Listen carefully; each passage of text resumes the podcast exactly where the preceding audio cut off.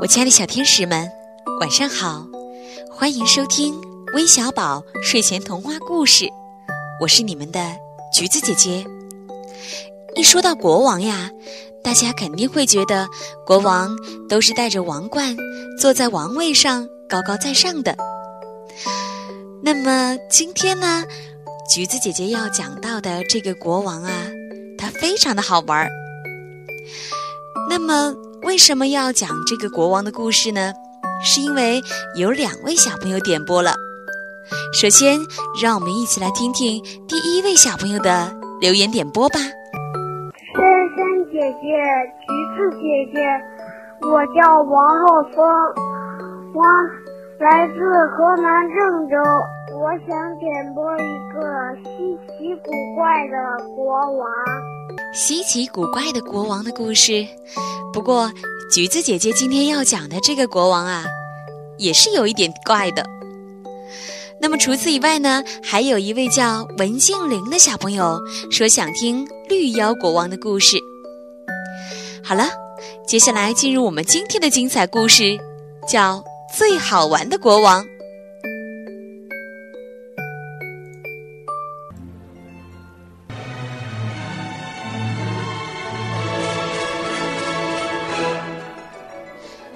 陛下，该起床了。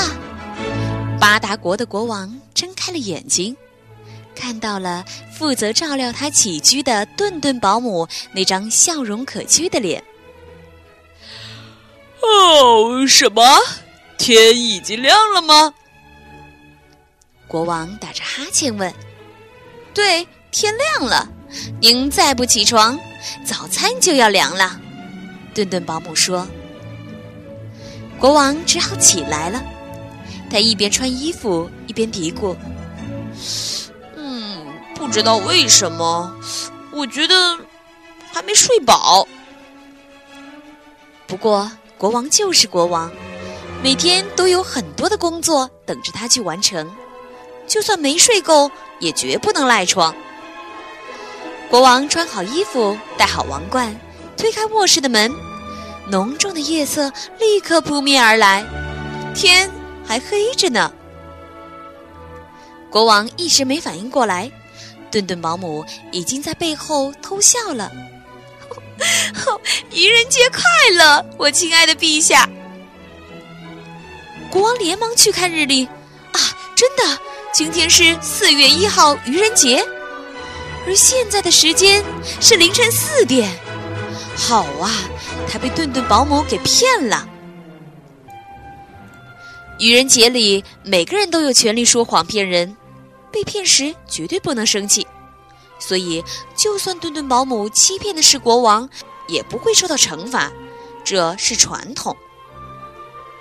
不过，传统归传统，我们巴达国的国王可管不了这些，他气坏了，怎么能不生气呢？几乎每年的愚人节，国王都要上好几次当，大大丢尽了国王的脸面，而他对别人说的谎话总是一下子会被拆穿。去年愚人节后，国王暗暗下定决心，明年可绝对不能再当大笨蛋。谁知道今年的愚人节刚到，他就被欺骗了。国王恨透了愚人节，他本来可以回被窝里继续睡觉的，反正天还没亮嘛，但他却跑到办公室去了。他用最快的速度写好了一条布告，内容是这样的：愚人节实在是一个糟糕透顶的日子，这个节日只会培养出一大堆的骗子，没有人喜欢被欺骗，所以愚人节的存在只会让人心情不好。哦，你说愚人节被骗不能生气，简直太过分了，这该死的节日必须被废除。是的，从今天起，我们巴达国将不再有愚人节。谁要是敢在4月1号这天骗人，就会被关进大牢1个星期。请不要挑战法律。落款是国王威严的签名。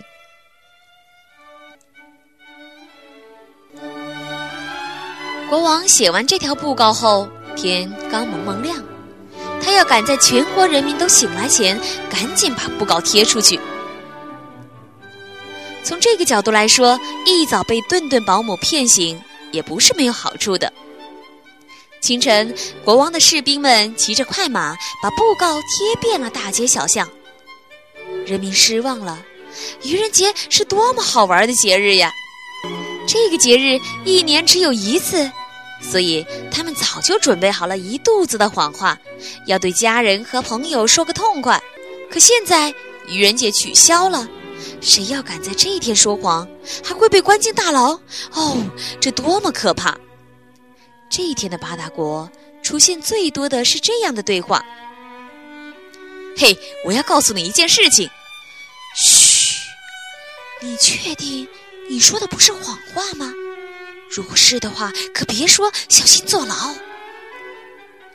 因为国王的士兵遍布八大国的每个角落，他们的耳朵灵着呢。不断有士兵回去报告国王，截止到多少点多少分，在哪个地区没有发现任何人说谎。虽然每个人都是一副很憋很难受的样子，国王非常满意，他一整天都挂着笑容。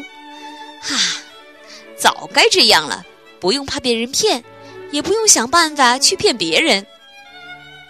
夕阳西下，愚人节不4月1号要过去了。国王正准备下班，突然有士兵闯进了他的办公室。报告陛下，我们发现了一个说谎的人。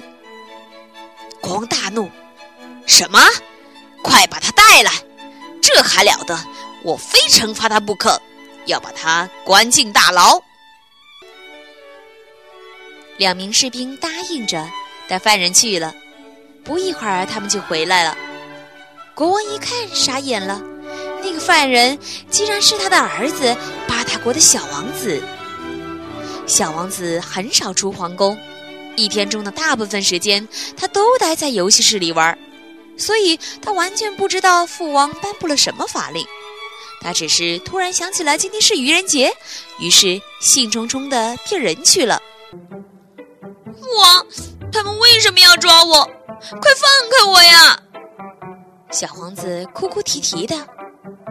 陛下，如果没有别的吩咐，我们就把他带到牢房去了。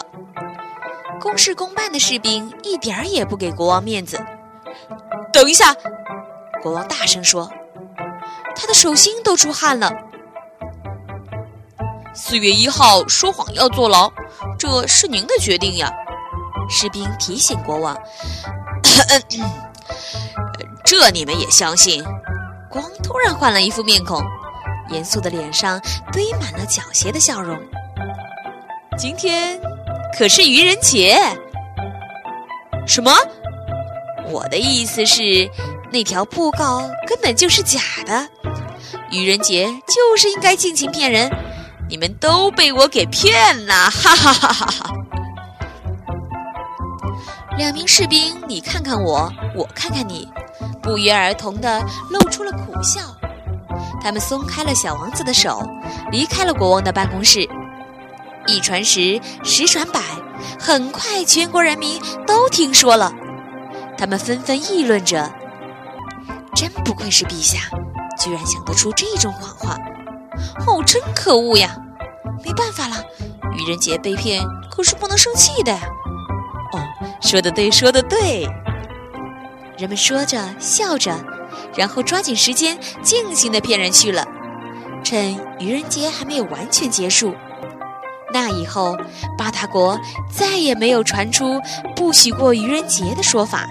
相反，国王陛下在一个愚人节骗了全国人民的事迹永远流传了下去。是的，他的确是用高明的谎话欺骗了全国人民呀！亲爱的小朋友们，今天的故事讲完了，赶快闭上眼睛，美美的睡上一觉吧，晚安。